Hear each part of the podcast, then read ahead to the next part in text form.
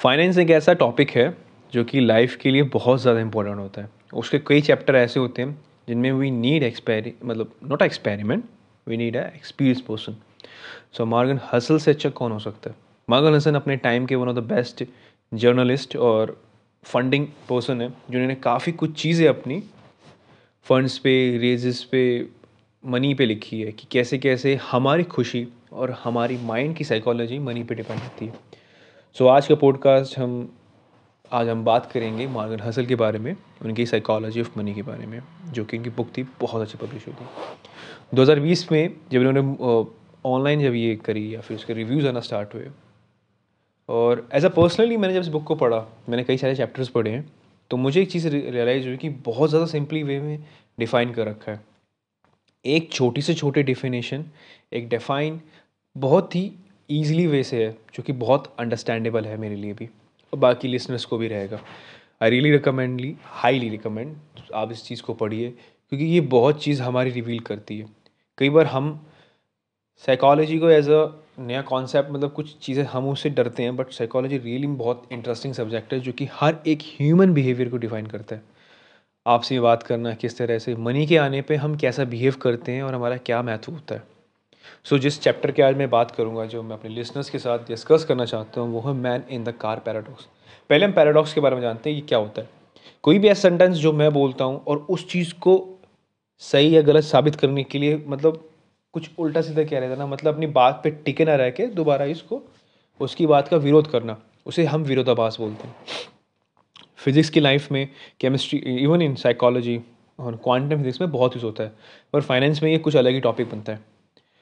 Morgan hustle ने इस topic मतलब इस चैप्टर में बहुत ही अच्छे से डिफ़ाइन कर रखा है आपकी वेल्थ और रिचनेस को, और कि बड़े पैसे, बड़ा घर, बड़ी चीज़ें आपके स्टेटस के लिए इतनी मायने नहीं रखती जितना आपका कामनेस काइंडनेस ह्यूमिलिटी ग्रैटिट्यूड रखता है दूसरों के प्रति।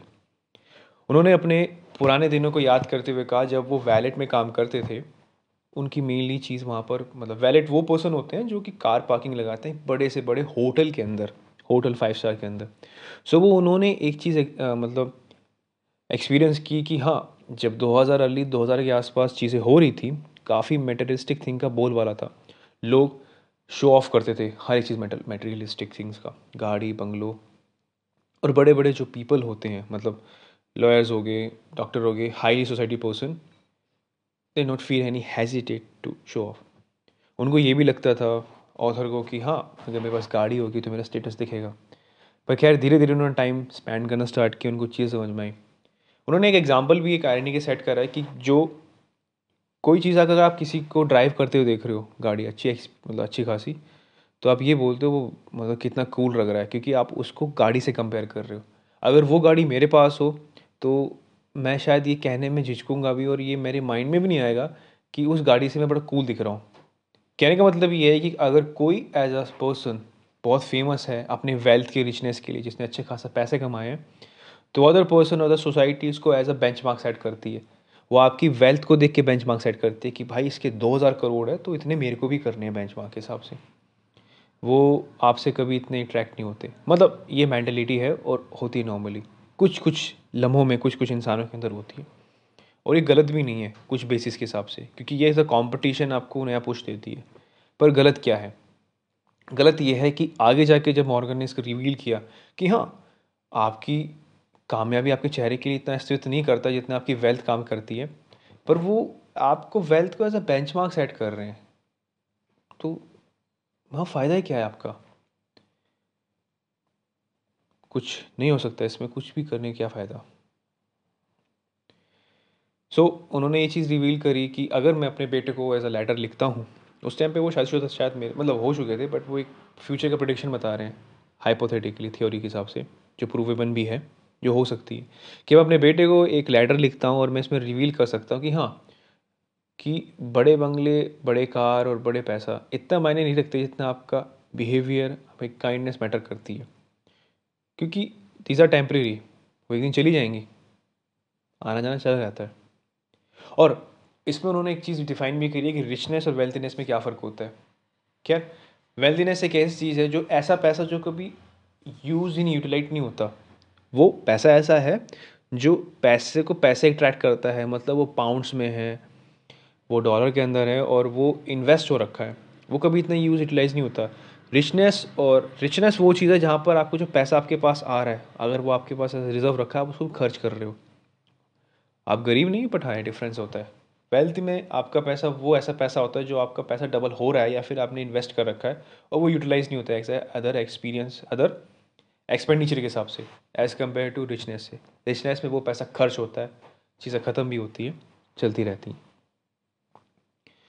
तो इस पूरे चैप्टर का सारांश मैं ये निकालता हूँ कि चीज़ें बहुत इंपॉर्टेंट होती हैं, पर बड़ा घर, बड़ी चीज़ें आपके अपने हिसाब से चलो। ये चीज़ देखती है, आपका स्टेटस आपका आपका स्टेटस हमेशा आपके बिहेवियर से पैटर्न से डिफाइन होता है। चीज़ें होनी चाहिए, कार, बहुत नेसेसिटी नेसेसिटी थिंग है और होनी भी चाहिए। और मेरे को काफ़ी सारे एग्जांपल्स दिखते हैं जो लाइवली होते हैं, जो मैं समझता हूँ, देखता भी अंडरस्टैंड भी करता हूँ। आई का एक, आई के आई एक बड़ी ही फर्नीचर अमेरिकन कॉरपोरेशन है, जो कि अपने फर्नीचर्स के लिए बहुत अच्छी अच्छी जानी जाती है।